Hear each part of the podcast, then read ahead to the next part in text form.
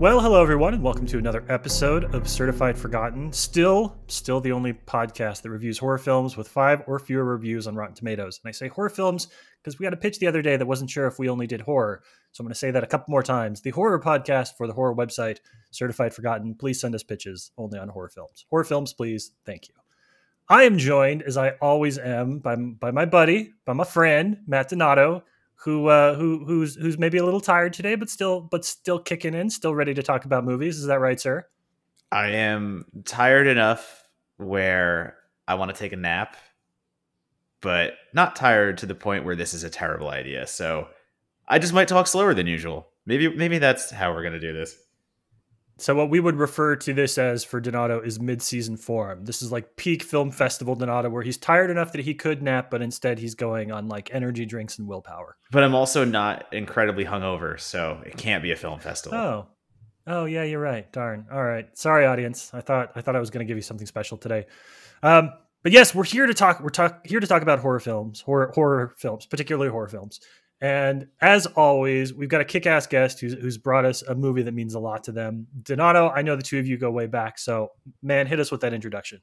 Yeah, I've just been a Twitter mutual for a long time with this person. Have met them briefly in our travels over the Fantastic Fests and other festivals over the years. Unfortunately, not as much as I would like to, because everyone knows that festival life, and everyone knows, as Monagle has mentioned before, it's hard. It's tiring. We're all caught with our work, and we're all kind of just like going along with it. But the times I did get to meet Stephanie Crawford, I was very pleased with what we were able to get into. And you know Stephanie is a freelance writer, podcaster. We know her from The Screencast. Also, we had a very, I'm not going to say short stint. We had a good stint over at Dread Central, crossing over our articles of Drinking with the Dead and Exhuming Tales from the Crypt. So with all that introduction, Stephanie, thank you for taking some time out and coming on our little podcast.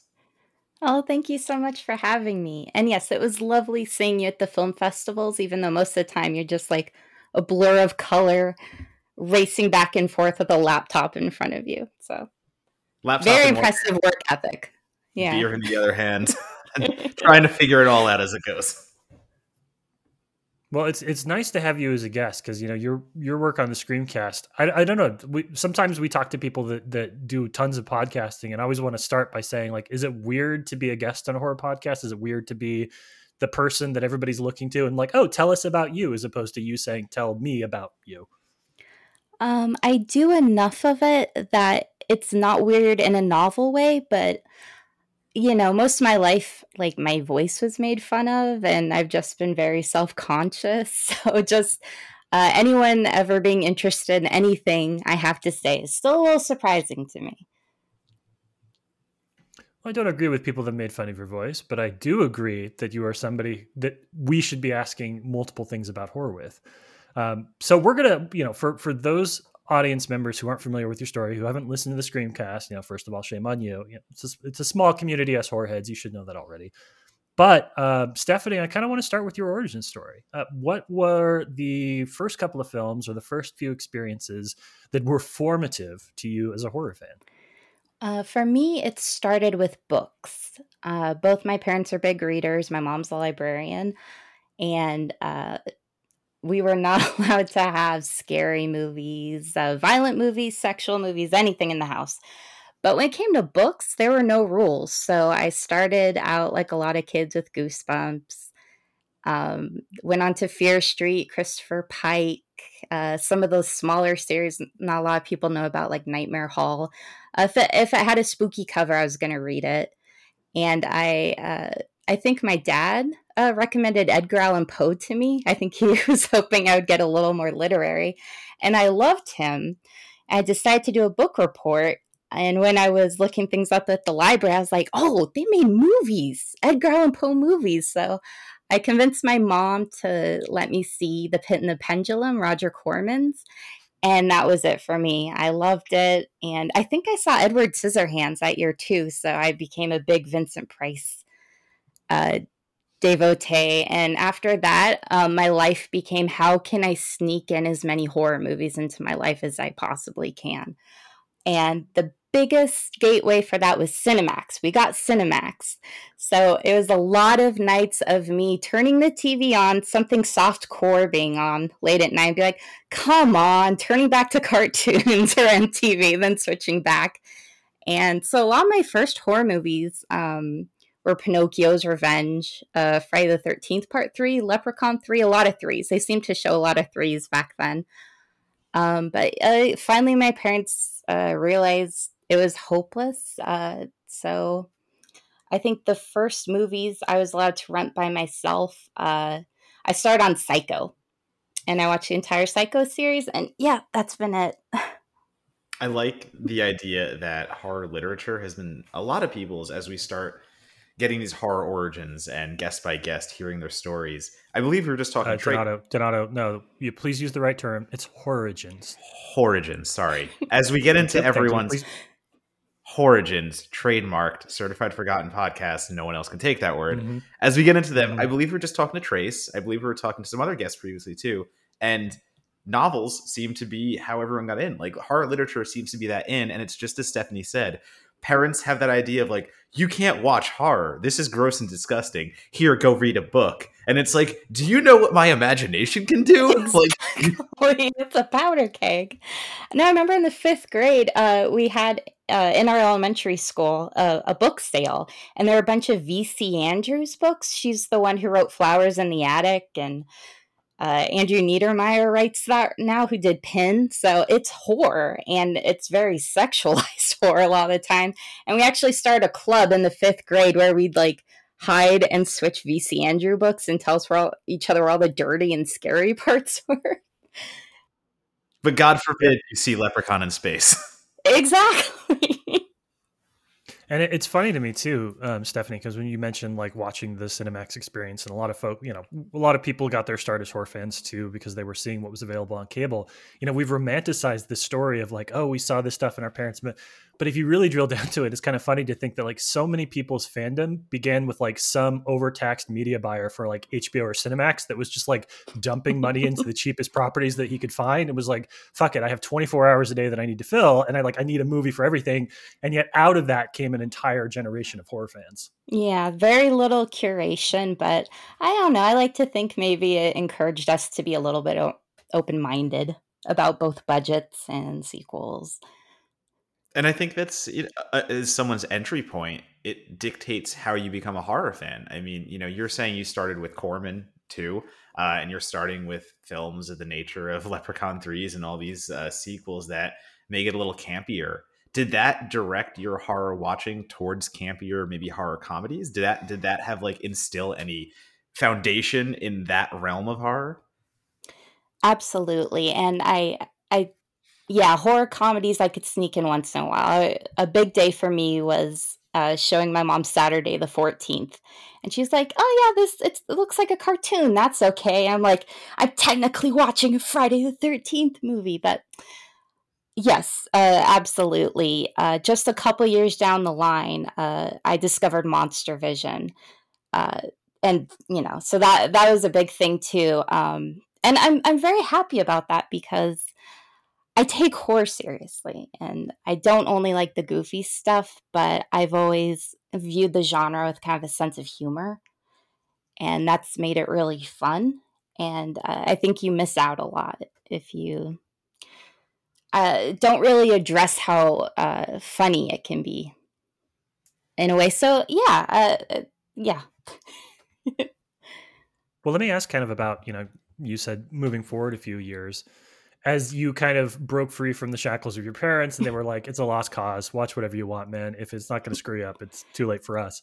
How did you, you know, high school, college era, how did you find ways of incorporating horror into what you were doing academically, into social circles? And, you know, how did that, I'm always interested how people kind of the innocence of like, I just really like this thing and I'm obsessed with it when they're younger to like, oh, this is an industry that I can kind of play a part in. So what was it like bridging those worlds for you as you were going, you know, growing up and getting your education and thinking about the world?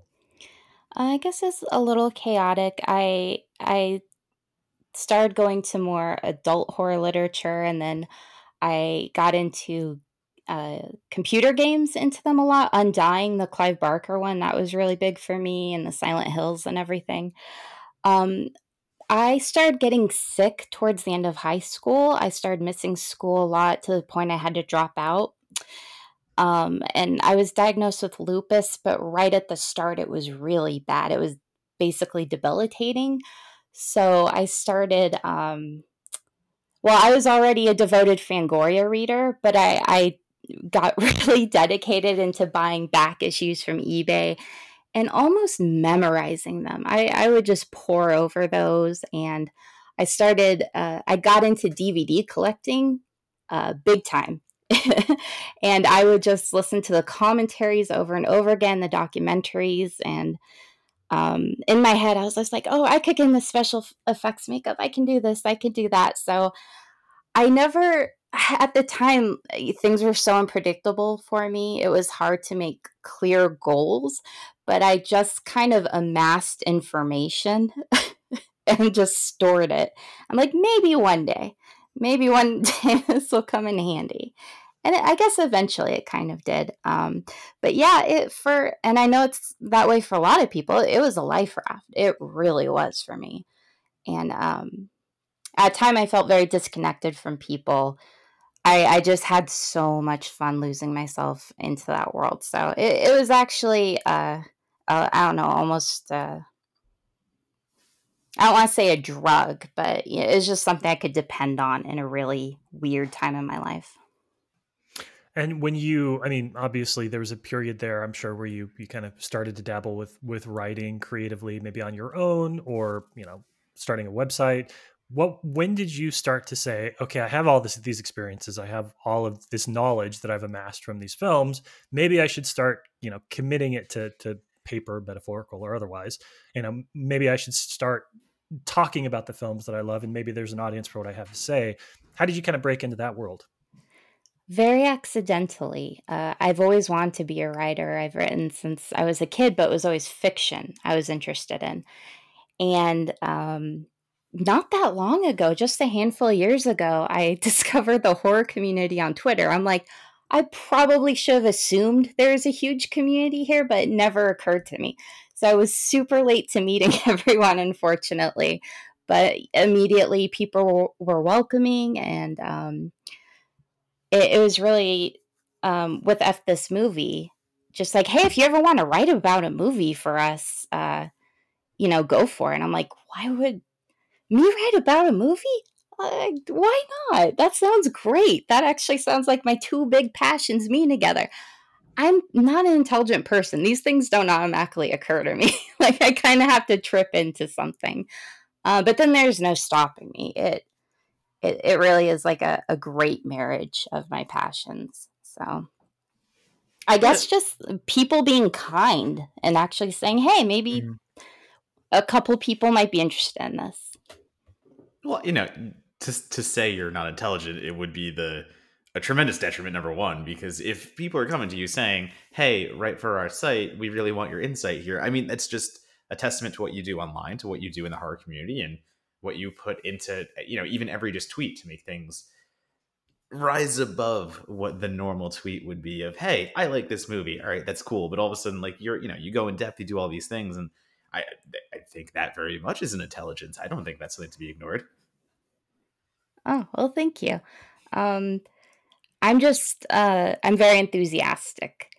Some people are like, oh, are you a horror expert? Like, not actually thinking that, but trying to see if that's how I think of myself. Absolutely not. I've never called myself that unless I'm making fun of myself. No, I'm just an enthusiast. So every opportunity I get, every time I can be on something like this, it's such a big gift, and it doesn't get old. And I just love talking to people about these movies because, I was alone loving them for a long time, like very, very alone. So getting a chance to share it with people, that's incredible. Well, let me ask as a question to that too, since you kind of took your independent love of these films and started plugging it into a community, has that shaped in any way your relationship to the movies that you spent so much time enjoying and consuming by yourself? Do you find that now that there is more of a communal aspect to how you approach these films, does that change how you think about them? Does that change how you enjoy them? Does it enhance it? Does it make it worse? Yeah, I don't have the clearest answer to that because if I'm getting sent a screener, I am in a different headspace when I sit down to watch that one. And besides, like, buying a Blu-ray that just looks interesting, or going to the dark recesses of Amazon Prime streaming.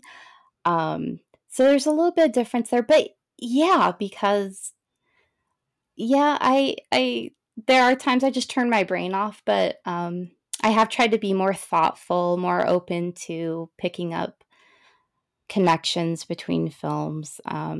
I've always thought a lot about movies as I watch them and afterwards, but yeah, I mean, I won't lie. There's part of me that says like, oh, how could I translate this to the written word? Like this pattern I'm seeing or this feeling I'm experiencing. So with me, writing is such messy chaos in my head. So unfortunately, I don't have like a really nice answer for you. And it probably affects it in a lot of ways I don't even realize. I try to always be fair, though. I'm a Libra. I try. No, I hear you. And I guess kind of the question there that's interesting to me, too, is just the idea of like these movies that you thought of a certain way when you went out into the world and saw there were entire communities built around certain titles. You know, there are fandoms. Because for me, a lot of the films that I kind of discovered, I was like, I get this film, right? Like, this is a movie that I get.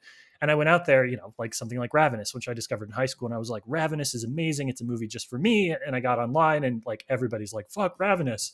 And so it you know, it's interesting to see how that changes how I feel about a movie, knowing that what I thought was just this totally off the beaten path, you know, undiscovered thing. Yeah, there is a little bit of that, but there are these communities that I can connect with and share stories with and talk to about it. And then suddenly it simultaneously like makes it better and worse because like this thing that I thought was just for me for so long is now something I get to share with other people.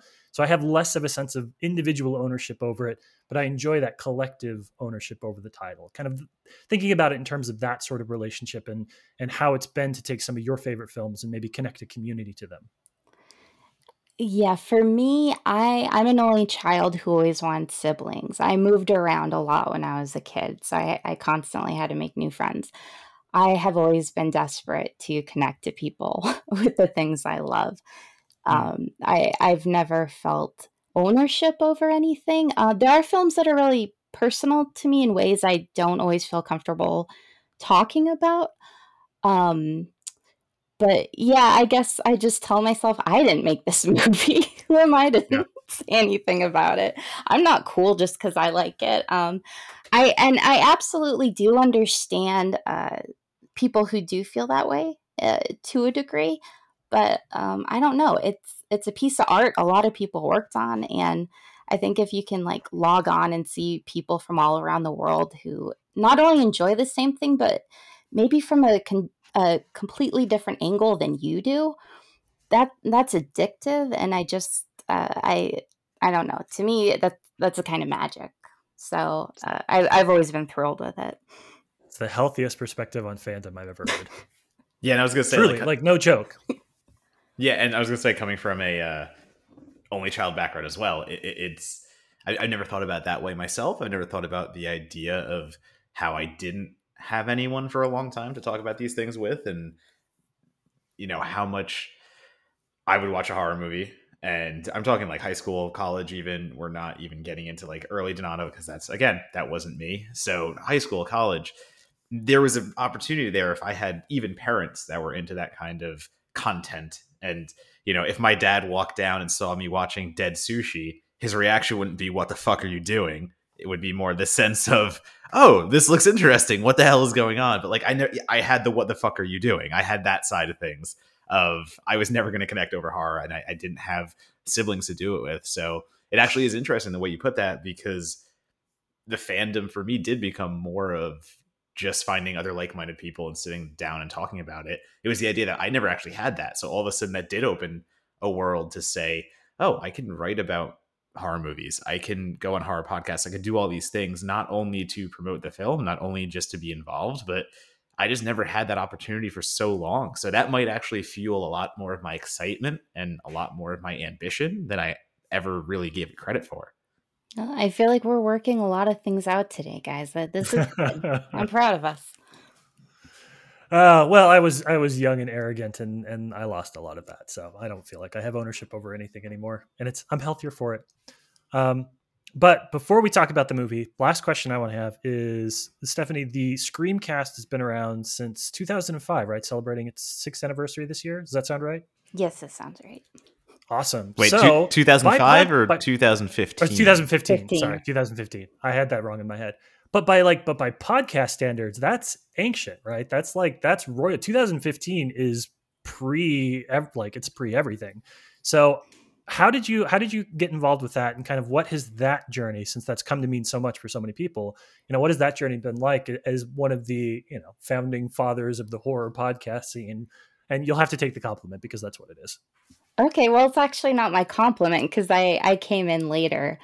Shonda Rhager started it. And a lot of people don't know that Brian Sauer was a co-host at the start, who does Pure Cinema and Just the Discs. And it's just had a great rotating thing. Brad Henderson has been on there for quite a while. I joined in when BJ Colangelo was on there, and I think it was 2017, I guested on an Argento episode, and afterwards they asked me if I wanted to be a co-host. So I am riding their coattails. I did not earn the reputation at all. Everyone else did all the hard work, and they laid the groundwork, but I'm really proud to have a small part in it. Well, I mean, it's also a testament, though, that you've been on a podcast this long with Brad Henderson, and I've known Brad Henderson long enough to know that. Congratulations for sticking around that long. Oh, Brad, if you're listening, sorry, buddy. Oh, I can show you our group chat, okay? And no, Matt Donato's right about this. I love Henderson so much. No, but it's great. I finally have brothers now, and they do drive me crazy, and it makes me so happy. I finally have that dynamic. And there's one thing I'm going to continue to give you credit, even though you joined in 2017, because it's one thing to start a podcast. It's really hard to keep it going. Like, we have seen so many good podcasts come and go and die. And whoever is involved and is able to keep it, it's 2017 to 2020, 4 years of this for you. It's so cool that there are people out there that are continuing to make these things sustain and work, because it feels like, the statistic of, like, what is it? Hundreds of podcasts start every day, thousands of podcasts are started every new year, something like that. And, it's good to see that there are quality podcasts that can just continue to be good and continue to deliver the kind of content their audience likes. That's no small thing in and of itself. No, and thank you. We actually called it quits last year, and we did some commentaries because we still wanted to work together. But then one day in the chat we have, Brad's just like, hey, you guys want to bring Screamcast back? And we're like, yeah. And we're back. So that's it was that casual. So I don't know. It's cool that we can jump back into it. I don't know how often that happens, that we just restarted it that easily. But no, I admire people who can keep things going, and I'm feeling it for this one with you guys. I'm feeling it. We're trying. We're doing our best. We're trying. We're breaking the 30 mark. We're in 37, 38 territory, 39 possibly. So, I mean, this is longer than I even thought it would go. And it's not a diss on anything here. It's just the nature of podcasts. No, it's exactly what Monocle said. We all have these great ideas. We all have these, I can start a podcast. This is easy. How many times have a group of friends been in a bar drunk being like, it'd be awesome if we just started a podcast. And yeah, that is kind of a stereotype, but in the same nature, it takes work. It takes hard work. And when you find something that does stick, find something that works. Don't worry, Monocle. I have no thoughts of abandoning anytime soon. That's not to say that. It's just, I'm impressed. Please enjoy our final episode of Certified Forgotten. Listen, that's what I'm saying. Like, if you can get a year... If you can get a year, that's one thing. If you can get 5-6 years, that is just a tremendous thing. And again, I know how busy everyone on the Screamcast is too, because I play Call of Duty with Brad Henderson probably 5 times a week. And I know the billion projects he alone has going on. And then everyone else in that group, you included, obviously. everyone has so many things going on. And just what you said, a testament to it is Henderson being able to be like, yeah, let's bring this back. On top of everything you all have to do, you're still coming back with it. And, you know, you're received immediately. You have filmmakers jumping on. Like, your first episode back, whatever, didn't you have, like, Joe Lynch literally just like, yeah, like let's do this.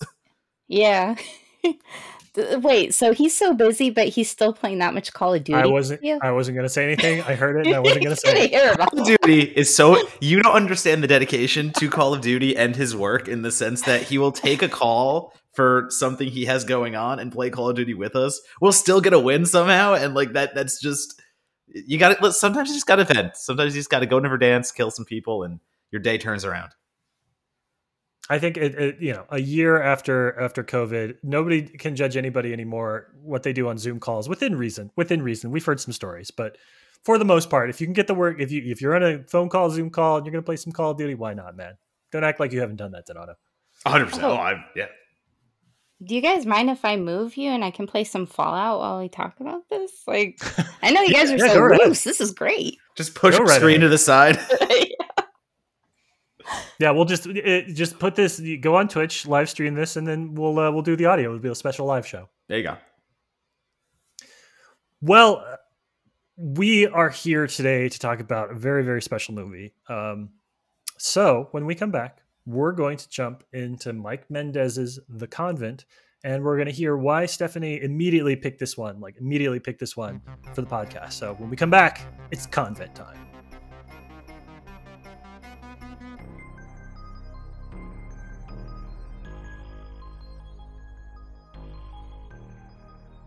Every week every time we record a podcast, we have a quick little bumper where the people that make up our Patreon network either ask us a question or give us a talking point.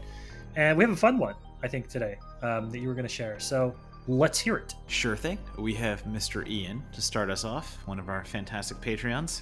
And Ian wants to know a very simple question. It's a two-parter. What horror movie and what non-horror movie are you each most looking forward to this year? So I'm going to start first, just because I have it off the top of my head. I'm going to start with my horror movie, and I'm going to go with The Conjuring, The Devil Made Me Do It, because here's why. I think this is redemption for Michael Chaves. I did not love The Curse of La Llorona. I did not love what Chaves did there. I feel like it was I feel like he was trying to imitate James Wan instead of kind of taking his own way with one of those films, so... To have Chaves come back and do a Conjuring film, and to see those first images where we get an opening possession, getting right to the nitty gritty of, there's some contortion, there's some nastiness going on there. I feel like this is Chaves' comeback, let's say. And whether you liked Curse of La Llorona or not, I mean, by all means, if you did like it, all power to you. But for me, at least, this is Chaves coming into his own, and that's what it looks like, at least. So I'm now... The hype train has left the station for the next Conjuring film. Plus, we just don't do enough, like, police procedural horror films, right? Like, there are some, but every time that a horror movie kind of mashes up two things that don't get put together enough, that's reason enough for excitement. Which is funny, because I'm rewatching all the Saw films right now, currently. Yeah, have fun with that. Monocle. All right, so that was your horror film. What's your most anticipated? Or do you want me to do my horror film first? I could do my other one. I'll jump into it. I was going to let you go. Let's hear it. Let's do both. Cool. All right. No, so two Donatos in a row. So my other most anticipated non-horror, I'm going to take The Suicide Squad, because James Gunn needed to make a Suicide Squad movie. I feel like he has the best grapple on any kind of outcast storytelling, any kind of anti-hero, the people you count out and discredit. James Gunn is going to do the best with them possible, and that is not to say David Ayer failed monumentally. I think there were lots of issues with the first Suicide Squad movie. I feel like I give it more credit than a lot of people do. It's still not a good movie, do not get me wrong, but I want to see James Gunn's Suicide Squad so very badly, because he has already taken all of the weirdest, quote-unquote weirdest villains you could find. The Polka Dot Man, you have Weasel. James Gunn is doing everything he can to assemble a team of wackadoos, and everyone that he is going to take and just stratosphere, like stratosphere level. We're going to love all these characters. He's going to do so right by these. And I hope I'm not proven wrong. But in that case, you know, I'll eat my words. I don't think I will, though. I think James Gunn is going to absolutely knock this out of the park. Yeah, I'm excited for that one, too. All right, my two really quickly are my most anticipated horror film of 2021 is the same most anticipated horror film I had of 2020, which was the same most anticipated horror film I had of 2019. It's Antlers. It is a film that is never, ever fucking going to come out. But if it ever does, and it's, I know a few people actually saw it 3 years ago. There's actually reviews that have been published. I saw a Rue Morgan review and other places. So it sort of exists in the cracks. But if it ever comes out, it's been the film I wanted to see for so long. I'm here for Jesse Plemons all the time, so I'm hopeful that it's good. And my my non-horror film that I'm really excited about, and it's a bit of a cheat because it comes out this weekend, is what is it? Those Who Want Me Dead, the new Taylor Sheridan film. Loved Wind River, Hell or High Water, Sicario. Just starting to get into Yellowstone. I'm a bit of a Taylor Sheridan freak, and the fact that they apparently didn't give out any screeners, and the fact that it is embargoed as of all the way through Thursday night, not super confidence building there, but my boy hasn't led me astray yet, so I'm hoping this one will be good. I am pro Taylor Sheridan, all the things you have named. I have not gotten into Yellowstone. I have seen it advertised numerous times while I'm watching TV in the morning on the treadmill, but I will get to eventually. Sheridan just does great. I mean, Hell or High Water alone, the first time I saw that, I was just blown away by it. I think it was one of my favorite movies that year, so I'm very into hearing your thoughts on this because I will not get to it this week. I'm already buried in Army of the Dead and Spiral and all those things, so Sheridan's going to have to wait. Yeah, I'll let you know. I got tickets for Saturday night. I'm very excited. And then my thing, this week, this Thursday, May 13th, it's my mom's birthday. So Marilyn Monagle, if you are listening, which I hope that you are, I want to say thank you for instilling in me a love of all things horror. Thank you for all the weird, terrible horror movies that you've made us watch over the years. If you have an opportunity to celebrate my mom's birthday with me, just go out and watch a John Carpenter movie. Those have been her standbys for a very, very, very long time. Go out and find some 1950s creature feature that she would have watched growing up. You know, this is kind of the way that she instilled a little bit of love for me in horror, especially as I got a little bit older. So we shout out the same month as Mother's Day. We're going to shout out my mom for being a patron, for supporting the podcast, and, you know, for giving birth to me and allowing me to exist and, you know, making sure that I had an education and all those other boring things too. But mostly for the, $10 that she gives us every month for this podcast. That's the most important thing right now. Hey, it's more than my mom, and I hope my mom hears that someday. So I will gladly watch Ghosts of Mars in your mom's honor on Thursday. I will gladly do that. All right, that one goes out to you, Mom. And with that, we're going right back to the show. Okay, so today's episode, as you saw by the title, is on the 2000 film, Mike Mendez's The Convent. It is a horror comedy about a group of college students who go to tag the bell tower of an old church and find out that there is a secret history of demons that requires them to go full Evil Dead and kill each other, you know? There is a couple of guest stars that horror fans will know and love, such as Bill Moseley and Adrian Barbeau. It's very unlike the other kind of films that were coming out in 2000. I took some notes here in terms of the highest grossing horror films in 2000, and it kind of came out. It hit Sundance Film Festival in 2000, in a year where Scream 3, Hollow Man, Final Destination, Blair Witch 2, and Dracula 2000 were the highest grossing horror films of the year. And instead, what horror fans who saw this at Sundance got was something that is very much so a throwback, very much so an 80s style horror film. It has a lot of like Italian horror in its blood. It has a lot of Sam Raimi and Sam Raimi imitators in its blood. And it's just something that strives to be funny and schlocky and good in equal amounts. So as we always do when we start talking about the films, Steph, we're going to start with you and why this was the one you picked for Certified Forgotten. Okay, so travel back to high school. And this is going to set it great for the aughts. I was in Tower Records. And so I was still in my horror 101 stage of deep, you know, I was gaining ground quickly, but it was early on. So a lot of the times I would just go into a store and wander around and pick up things that looked interesting. And I saw The Convent. and I knew nothing about it. I just looked on the back. It looked fun. It looked interesting. So I paid $20 for it at Tower Records. I brought it home, and I loved it. I didn't mention it earlier, but The Evil Dead and Evil Dead 2 were my absolute favorites when I got into horror. I love the sense of humor. I love slapstick and horror. And this channeling that little bit was a big deal. 2000 was crazy. The first Final Destination, American Psycho. And then we also had, Ginger Snaps. Mm-hmm.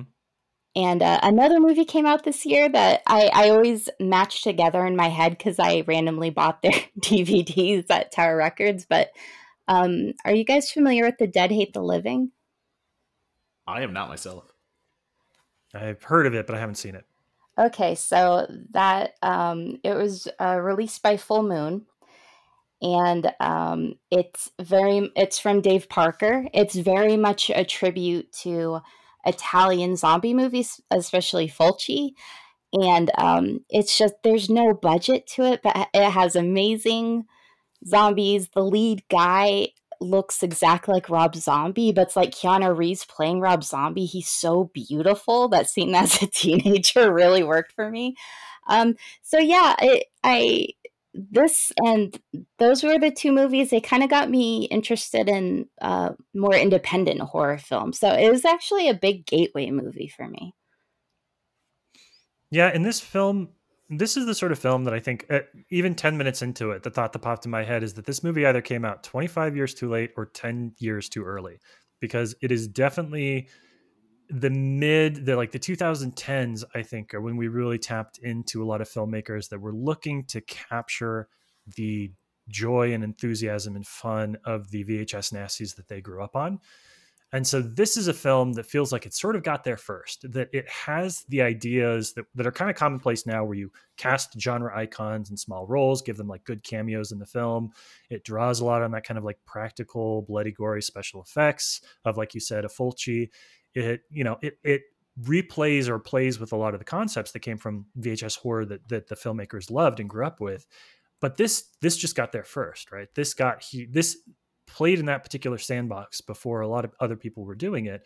And I think it makes it a really unique experience, because you're seeing something that's sort of caught between the movies that it is homaging and the films that would come later that would like take this and dial it up to 11 and really like basically try and recreate those beats. So it's a fascinating little thing, and it's strange to think. I had to remind myself multiple times that this is a 21st century movie, because there were, it was just like oscillating as I was watching. I was like, oh, this is no, that's right, this is 2000. So this this is the year 2000. It makes it for a fun viewing experience. Yeah, it's a lot of fun, and I think part of why it's so effective is you can absolutely see all of the influences, Night of the Demons, Evil Dead, early Peter Jackson when he was doing horror. But it makes its own. It's not just a machine referencing things. I think the energy on this sells most of it. And it's okay. So a lot of people will call things dated as an insult. And I hate that, because I love dated things, because I feel like it's the only functional time machine we actually have, where you can see what things are like back then. And to me, this just has like all the great trends of like that super fast filming style for the bad guys and all the neon. And so on one hand, it's this really great, like, yes, this was the year 2000. But on the other hand, you're right. Like it was one of... I don't know if it set a template, but it was definitely one of the early influencers where it's like, you can kind of weave all this stuff together, all this stuff you're passionate about, and just make it your own and go from there. Well, I think it's interesting to bring up the dated conversation, especially. And I'm kind of with you. I like when something is a throwback, and very much what Mendes is going for, as you have both said already, is entirely a throwback. When you're watching a 2000s movie that is playing, as you have both said, like an 80s Midnighter, and is doing so with the same quality that you might find on a VHS tape. So immediately you're watching an early aughts horror film, but you're transported back to the 80s in visual style and aesthetic. Also, to me, the opening is entirely Tarantino. You're going back to the early 90s where it has this Tarantino vibe of nunsploitation, how he might adapt a horror, nun, religious kind of just blowout. Because I was thinking spaghetti Western, when the really violent ones just drop you right into the action and then you pick it up from there. But yeah, Tarantino obviously enjoys a spaghetti Western here and there. Exactly, right. So he's playing right into it, and spaghetti is a great little ad there because the blood is just like sauce splattering everywhere.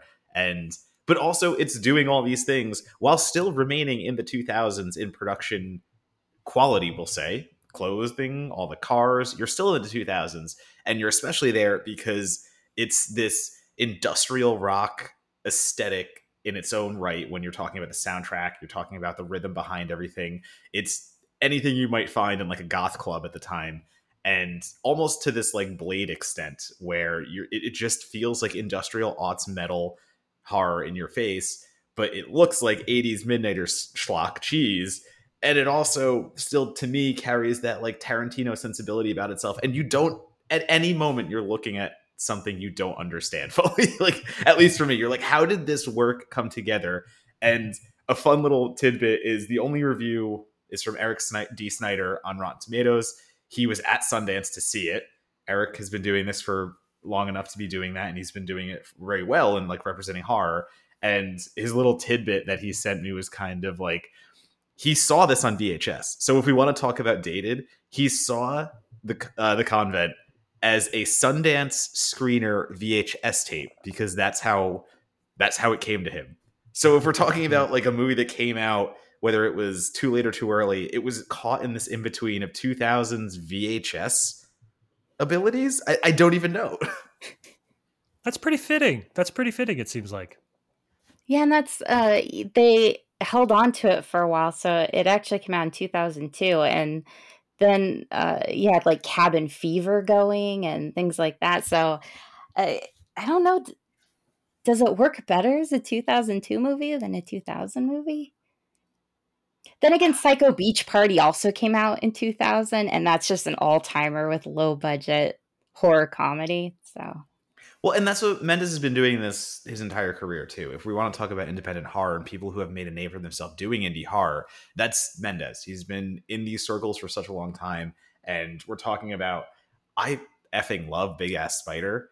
I think it is one of the greatest opening sequences I've ever seen in my life. It is entirely that sci-fi cheesy vibe. But that's what Mendes has been doing when you watch something like The Convent. You know, Big Ass Spider was 2013. The Convent's 2000. The dude has not stopped making the movies he's wanted to make this entire time, and it becomes abundantly apparent when you watch, again, nunsploitation, demons, vampire kind of little throw-ins when you're talking about the goth lookalikes. Everything here is playing on a genre convention. Everything here is playing on different subgenres, and he just throws them all together. And I think it plays better as a 2002 movie. I don't know if that sounds weird. I think 2000 is still, quote unquote, too early to be appreciated for a film of this kitchen sinkiness. 2002 feels more like, all right, we've really gotten into aughts horror. We're really just going to try some things. I think that's the way to put it. We're going to try a bunch of things here. And when you put it in context with the 2002 movies that start to come out, I think it does play a little better there.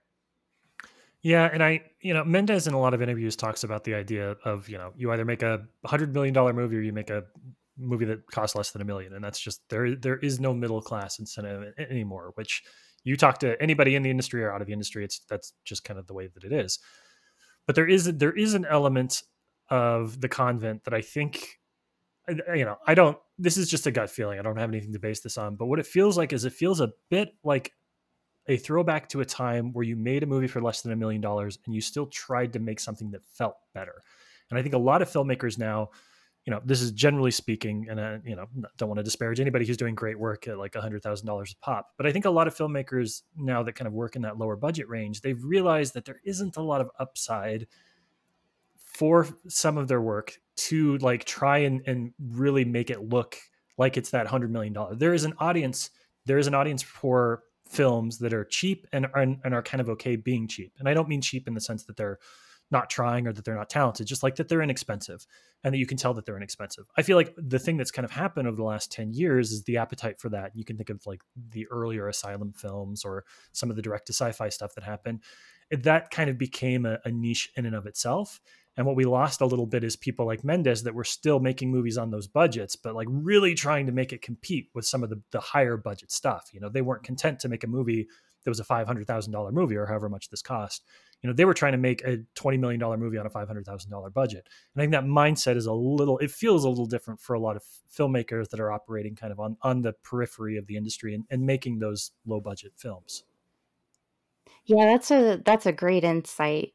Because B movies at a time, they really were the middle class of filmmaking. You know, you might, even though you didn't have the money, you definitely had the pretensions of, in the best way possible, of aiming higher than that. I think around this time, even Julie Strain mentioned that B movies were completely dead because she was working with Wynorski, like 3-day shooting, like $5,000 budget, and just kind of saying like, we really shouldn't have to be forced to do this just because we can't bankroll kind of an A picture. So the digital and streaming has helped out with that a little bit, but it definitely is a time where you could see these things shot on film, kind of straddling that.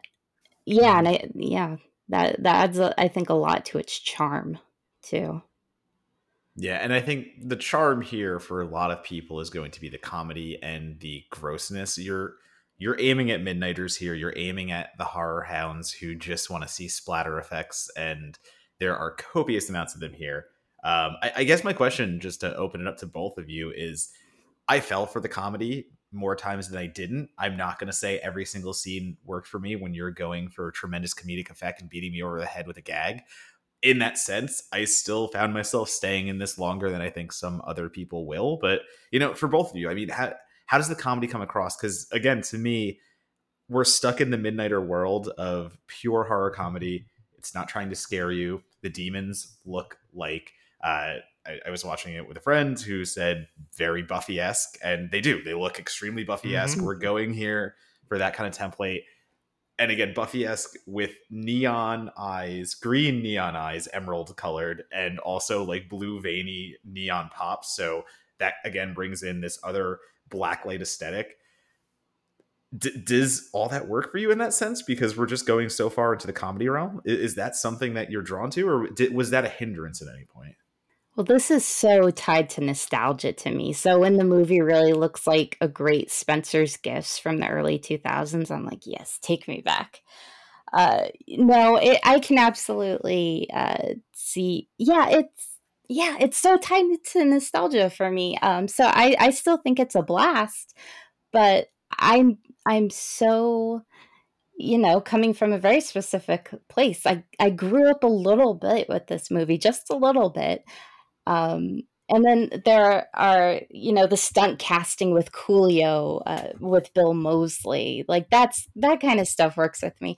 And also, is this the first, like maybe YouTube social media using horror movies? Because, okay, we have Liam Kyle Sullivan in this, who everyone knows is Kelly from the early YouTube years. Give me those shoes. Okay, you know that song. You both know that song. I know we do. We very much do. And then Megan Perry, who is the goth girl, she played Heather the vampire in those, and she got her own spinoff. And she was a vampire on Buffy the Vampire Slayer too, by the way. So just all this stuff just delights me so much. And just seeing Adrienne Barbeau basically get to be Snake Plissken finally. It's just, I'm like a kid in a candy store with this. This is the one I can be objective about. There are parts that are clunky, though. Yeah, I was going to say, and we're even getting to tie Barbeau's character to other maybe later horror characters. That's early iterations of Laurie Strode that we have now seen in the newer Halloween films. And, you know, when you look at Barbeau's character and At the point, we have a character running to the house, seeking the help of the original survivor and veteran, screaming, "Please help us." And you get to see these glimpses of Barbeau's character's house there are surveillance cameras. Like, she's obviously been like preparing for this. She's obviously been being a survivalist and being like, I have to basically handle this someday.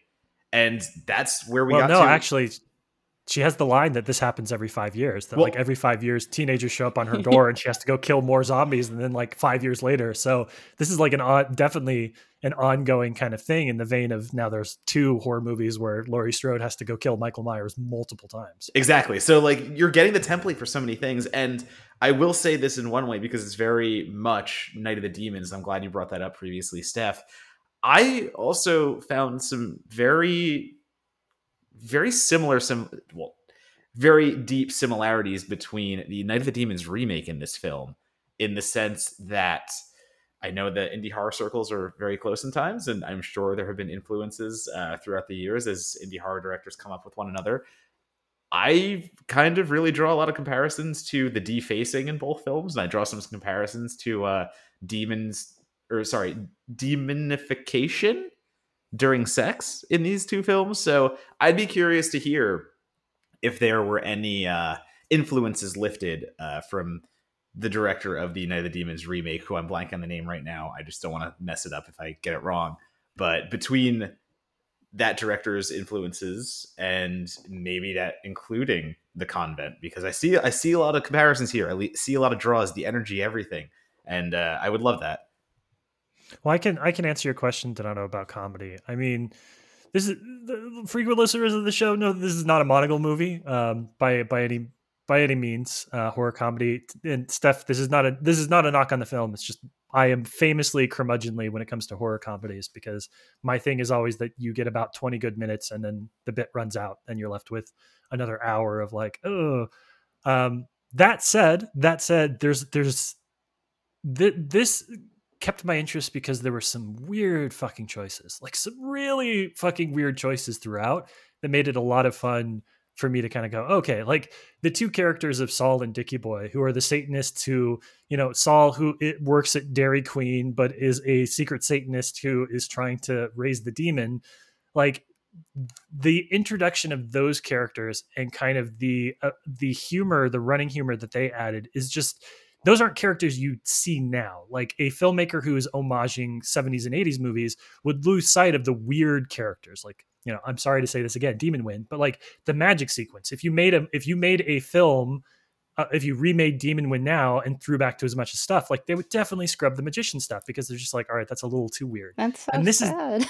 This is the kind of film where it like, it remembers that the things that really stand out are the pieces that don't fit. That like the stuff that really sticks in our minds about those 70s and 80s horror videos that we loved is like that, those weird characters or those weird decisions where we're like, what the fuck? And so this kept those in that movie through a few of the characters. And that was kind of for me, that kept the energy level high. It kept the film going through to the end, is every now and then they drop Dickie Boy back in, who like has an idea of how they're going to not be sacrificed as virgins. And you're like, oh okay, these are weird choices, but I'm not hating it. Not to correct you, Monocle, but it's Dairy Cream. Dairy Cream. We're not getting sued over here. For legal reasons. Also, they shop at Greater Joe's, not Trader Joe's. Oh, I clocked that bag and I must have misread it. I thought it said Trader Joe's. Anyway, sorry, Steph, you have an actual point to make. Please continue. No, I forgot. Okay, no. Yeah, the film knows exactly how absurd it is. You know, they had the little subplot, the guy who really wants to lose his virginity. Two weirdos he doesn't know are like, we're going to blindfold you and you're going to have sex. He's like, all right, sounds good. The movie knows how ridiculous it is, but it still did it. And I love that. I really respect that. The thing that I wrote down that was my favorite running gag in the movie is that when Brant does his introduction and he's like, hey, it's the Brantster. And so for the rest of the film, Saul calls him the Brantster, which was like, it's stuff like that. You're like, all right, this is the right amount of irreverent, but also kind of clever. It's when you get modern ideas and the throwbacks working in tandem that I'm like, okay, we're on the same vibe right now, Phil. And if we want to talk about the 2000s and if we want to talk about influences, I also see a little bit of, we've already thrown out so many different kitchen sink elements here and all the hybrids it's trying to do. There's very much extremely American Pie vibes that I'm getting in certain moments, whether that be the virgin clearly trying to pretend like he's not a virgin and just thrusting, like imitating sex and being like, yeah, can't wait to sex. This is going to be great. And just these moments that are so clearly trying to play on the teen sex comedy angle that, again, it just adds another element of, to not steal the same words you've been saying, weirdness to this whole film. It just becomes weird on levels where you have the gorification and the decapitations and the giallo-esque paint red blood. This is not real blood. This is always meant to be something that is just colorful and insane and pops. But then you go over to the teen sex comedy angle. Then you go over to the stoner guy who is just out of his mind, walking around as people are dying, and you get the hallucinogenic elements of psychedelic horror. It is always trying something different scene by scene, and whether or not the comedy lands, it is still pursuing the strangest route possible. And there is a bit of, you know, there's a bit that you can look at and go, I have to appreciate it just on that angle. Well, yeah, while he's tripping, part of the crazy things he's seeing is someone doing a shadow puppet on the wall. So I guess if you find that funny, you can kind of determine if you'll enjoy this movie. Oh, but another thing I love about the time period, it's goths versus preps. Remember when that was a thing? That's represented here. Yeah, in the last episode that we recorded, we were talking about Deep Murder, an instant Donato favorite. And we definitely, we had several conversations about the idea that what makes homage work is that it doesn't exist only in connection to the thing that it's lampooning or parodying or you know, making fun of. The thing about this film is that whether you love it or not, it kind of has the same idea as Deep Murder, where it's not entirely anchored to the past. They are like the actors that they select are interesting. They make good choices with kind of broad characters, but the film is kind of setting its own story, and it doesn't exist just to remind us of 70s films. And that is a point in its favor because it has a sense of what it's trying to do that is a bit more timeless than just like, hey, you know, I always think of the same video of the guy that's making fun of Ready Player One. It's just like, hey, remember Demons, remember Evil Dead, remember all these other films you watched? So many of the homage type movies are basically that. It's just a filmmaker sitting with you and being like, see how this is like Demons? See, this is like Evil Dead? You remember those movies, right? This film remembers that it has to tell its own kind of thing. And it through Barbeau in particular, and through some of the characters and the way they react differently to environments than maybe we've seen before, it does that. It tells its own story. Yeah, it feels like a really badass haunted house that you're being led through rather than just being told about. I like that. It does feel like that. It feels like if I went through that haunted house, I would be very happy to go back through. That's my, I always love pulling in the comparison, just as Steph said, you know, if I'm writing a review and I can write the sentence, it feels like this should be a Halloween Horror Nights maze. That is like such a bonus on any film that I write that about, because I do want to be in that scenario. If I'm watching a movie like Annabelle Comes Home and I walk away going, yeah, that just, it's primed for a universal maze. Like, of course, like that is only a testament to the fact that Annabelle Comes Home does a great amount with creatures, and it just leads you through the haunted house and it knows what it's there to do. And I very much think The Convent in its own way is exactly that, because it just wants to put these characters into a convent that is rife with possession. And how you get possessed, whether that be through sex or any other means, it's going to happen. We're going to get these characters in nun outfits. We're going to make them all look dead and Buffy-ish, and we're going to have a blast. And that's exactly what they do. And it is down to the fact that you have Coolio berating teens for smoking marijuana, or you have the great goth moment of the goth is just, you know, confident, independent, doing all these things, and you get the prep yelling from the side. Wearing a black tutu and saving yourself from Marilyn Manson. Yeah, that line, I was like, well.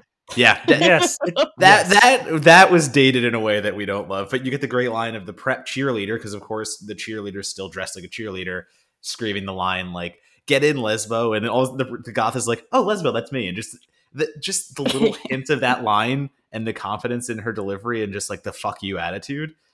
It does those things right. The attitude, the energy, as we've said over and over again, it's right there.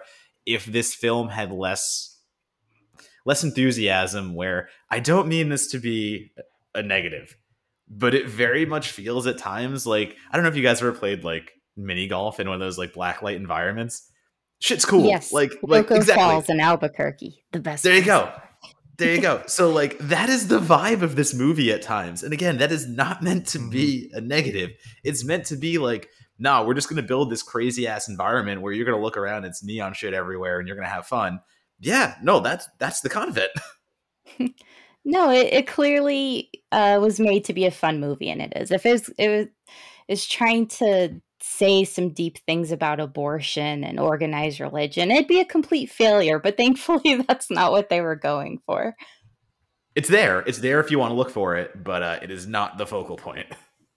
Well, you don't need to look for it. It kind of gives it to you, literally on a platter. Oh, that's one of my favorite things. Her legend being like, "Oh, they aborted your baby, and that's why they're." And like, no, he's a civil engineer in Peoria. That was such a good line. That was a great line. I wrote that line down. Well, that's something that I think, you know, there are. I should come up with a phrase for this because it instinctively makes sense to me. It's the idea that like there are actors in movies like this that you look up because like you pull up IMDb while you're watching the movie and be like, I wonder if this person did anything else, because they get you a little interested. There are many actors I've never looked up, and millions, probably 99% of a lot of the actors I see in horror films. I'm like, oh, okay. But every, you know, when you watch something, and it doesn't mean that you thought they were outstanding. It's just like they were talented enough for you to be curious.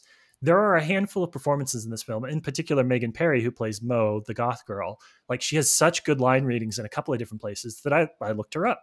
I looked a couple of these actors up because I was like, what else did they do? Because this is some good work.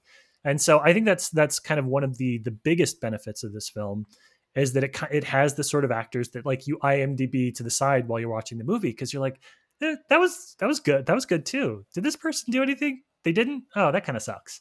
And it's like, it's a very short emotional journey, but you definitely feel, you know, when you look them up and don't see that they did a ton else, you know, you're actually a little disappointed because you enjoyed them so much in the thing that you were watching. Yes, I think it's very selfish of the actors not to do more. So I would just like to put that out there. I agree. Clearly, we should all quit our day jobs and become casting directors. Yeah. What, don't touch our hearts and disappear. Come on. Justice, #justice for Mo. Do not erase the fact that Joanna Canton was Fez's love interest on that 70s show. So come on. I'm sorry. That's true. I shouldn't have done that. Yeah, when I clicked on that, it said best known for. I was like, oh man, because she was so great in this movie.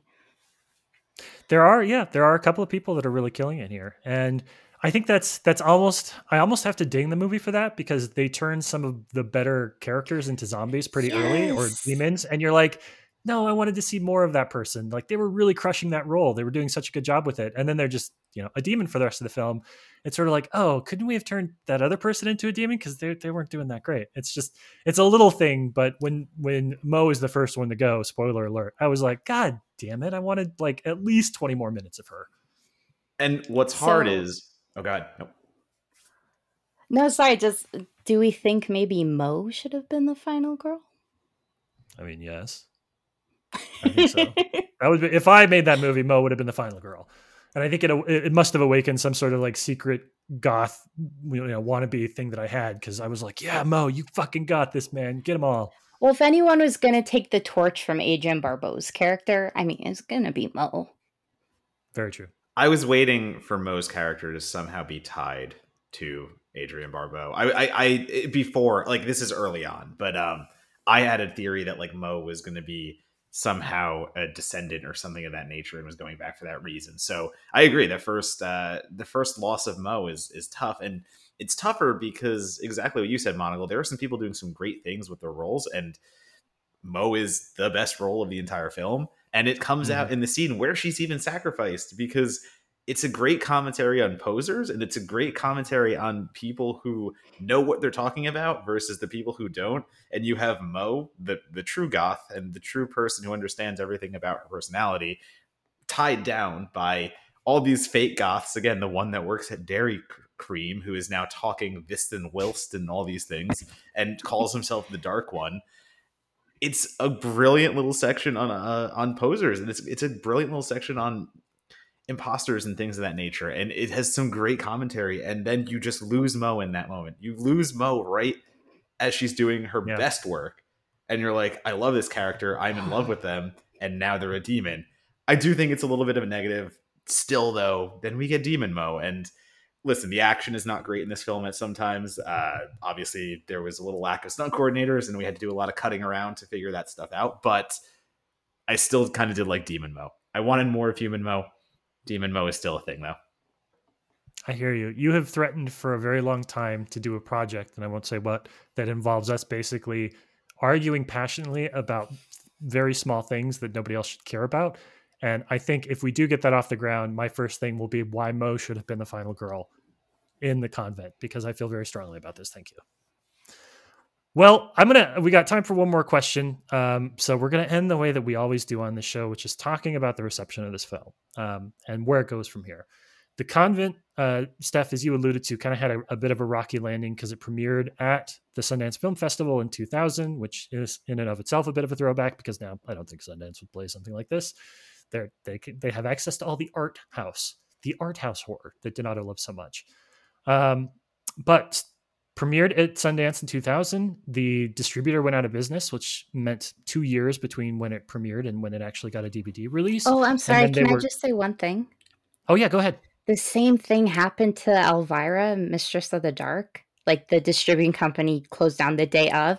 And this one, I feel like does have a little bit of Mistress of the Dark nods in it. I just wanted to say that. No, I love that. And it makes you feel like, if you're smart enough to pick out the kind of horror films you should be going, you shouldn't be going out of business. Make good choices, make better choices.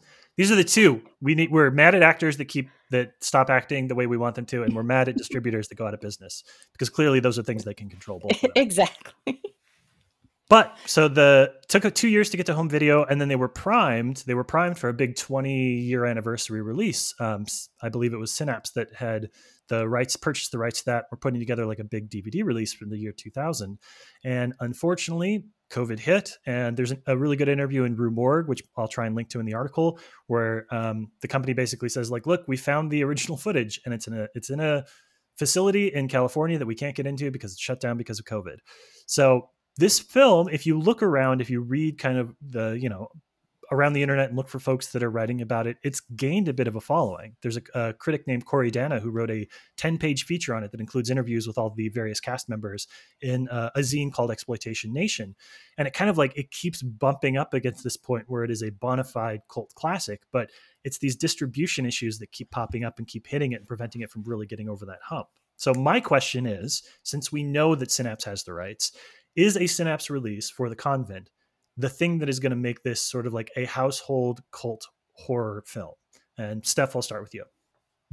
Oh, I certainly hope so. It can only help. I mean, how many people discovered Demon Wind thanks to Vinegar Syndrome, you know? So unfortunately, I've never been good at predicting the popularity of things. But like you said, it hit streaming a couple of years ago, and I just started recommending it to people. And I think the worst I heard back was like, it was silly, but it was okay. It was pretty fun. That was the worst I heard back. And with horror movies, that's pretty amazing. Mm-hmm. I think it has a really good chance. And also I'm selfish and I want to own that Blu-ray. So yes, it makes so much money for Synapse. They won't even remember Suspiria. So, yeah. No, I agree. I'm jumping on that bandwagon. And just to the sense that I tweeted out earlier, you know, as I watch these films, I just tweet them out and say, I'm watching this film because of this guest. And just to drum up a little bit of talk, should we say, for our episodes coming out. And the first three tweets back were like, one was Ted Gagan, who we all know Ted. And Ted has been on the show talking about Zombie Ass, Monagle's favorite episode. But Ted's first thing was like, holy shit, is this on Blu? Like, did you find this on Blu-ray? Because I need to own this. How are you watching it? And of course, my answer immediately is it is a quote unquote restored version on Amazon Prime. You can watch it for free on Tubi and IMDb, but I am happy to pay the $4 to rent it and give Mike, 30 cents of my rental, I guess. But there's obviously an immediate desire to see this thing on Blu, and like, you know, you have horror fans, not just, you know, general public. The horror fans are me like, wait, what the hell? Can I find this? Is this finally out? I need to own this. And Steph, to what you just said, Vinegar Syndrome before, somebody immediately followed up Ted's tweet with like, this looks like something that Vinegar Syndrome should put out. And I agree, this is something Vinegar Syndrome should put out. And I know we talk about the 1980s, 70s, 90s, like those are the movies they usually aim for, the things that are quote unquote truly lost. But when you're also talking about a film that has a single review on Rotten Tomatoes from 2004, and even back then, I just want to read Eric's little blurb and, you know, what Eric Snyder said about it. This is his big thing, to stress everything that we have been talking about the gore, everything about it. Eric's big takeaway was, end the blood. There's plenty of it. Much of it is fluorescent. People's heads get chopped off. They're smashed by things. They're shot full of bullets. And it's also fantastically bloody. Like an Itchy and Scratchy cartoon that you soon realize the intention was not to make you sick, but to make you laugh, though it still may not be for the squeamish.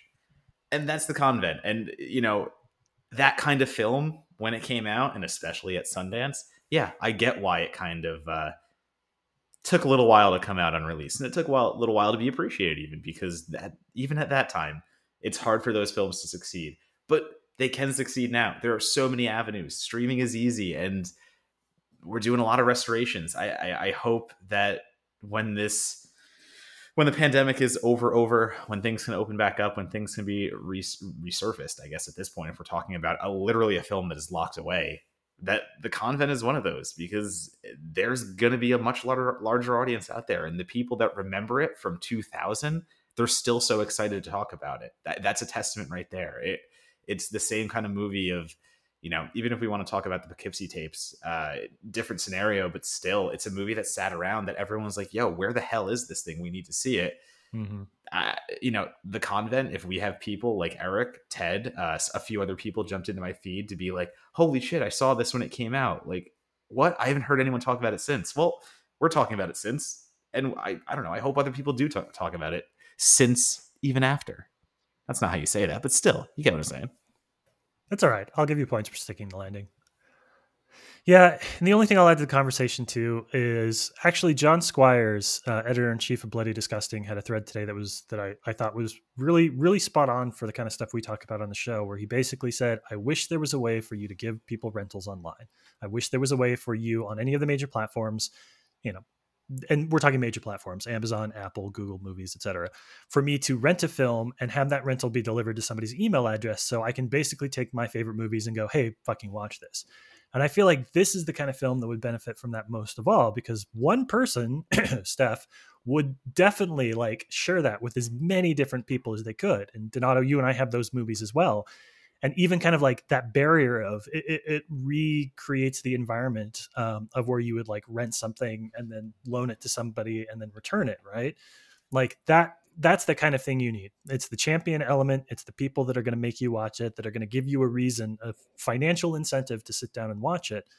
You know, I'm hoping that when it does hit the physical media market in a way that people are really excited about, that you will, you know, not to quote Mystery Science Theater 3000, but people will circulate the tapes, and you'll see people that like borrow it and then watch it and then need to own their own copy and then lend it out. And it kind of will have that longevity and that word of mouth because of it. Yeah, it is an ultimate word of mouth movie for sure. So I have you on the hook, Steph, for if they ever come out with a rental service, you have to rent it and give it out to like, I don't know, 50 different people. Oh, no problem whatsoever. All right. Well, that is it. That is our show today on The Convent. And I want to say thank you, Steph, for joining us on this adventure, for talking all things nuns and guns. If people want to follow your work, if they want to see what you're up to, or, you know, make sure that they're not going to miss any of your writing or new podcast episodes and stuff as they come out, where are the best places on social media to go? You can follow me on Twitter, where I'm Scrawfish, and I have my little blog website link there too. Awesome. Donato, where do people go to find out about you, friend? Well, since no one knows how to find me, and this many episodes in, I've never said this before, you can find me at Donato Bomb on Twitter, Letterboxd, Instagram. That is pretty much all you have to do, and you'll find where I'm writing, what I'm writing, when I'm live streaming, where I'm live streaming, and everything else that we do. Also, I will say it first before Monocle does, because, I don't know, I feel like we just take turns doing this. Certified Forgotten. We have a Patreon. We have a website. We got lots of things going on. So please do find us, subscribe, donate if you can, if you want to, become one of our board game players, make us review things of that nature. And yeah, just see the cool things we're cooking up, because I might be biased, but I just think we are the best up and coming website on the internet. I have heard in the past week from a few people that sort of quietly reached out and been like, you know, you guys are doing pretty good work. So that's really exciting to hear when other writers are basically like, hey, nice job, Walter. I'm like, all right, my name's not Walter, but thank you. As for myself, you can follow me on social media at Labsplice, LABSPLICE, but definitely, like Donato said, follow the two of us on Twitter, if only because we're going to be sharing everything that our writers do on the website. And with some of the articles that we have in the pipeline, oh man, some of the articles we have coming up, these are films that nobody's writing about. And if they are, fuck them, because our stuff's better. So just going to throw that out there. Unless Steph wrote about it, in which case that's good too. Is that the way you promote? I don't know. Is that how a good editor promotes? Make sure you belittle everyone else and only support us. That is exactly how you do it. Okay, just making sure. Fuck you guys. I'm going home. You're cool. You come too. That's the Certified Forgotten ethos, I think, in a nutshell. Well, Stephanie, it was great to have you on the show. We want to say thank you so much for bringing us this film so we could take a deep dive into it. And I'm sure that this is not the only film you have with five or fewer reviews that you can think of. So we'll probably have to have you back on sometime soon to talk about something else. Yeah, I don't know what you're implying there, but it'd be a pleasure and an honor. Thank you so much. Donato, take us out, sir. Demon nuns. Weirdly appropriate. Yeah, right. Oh,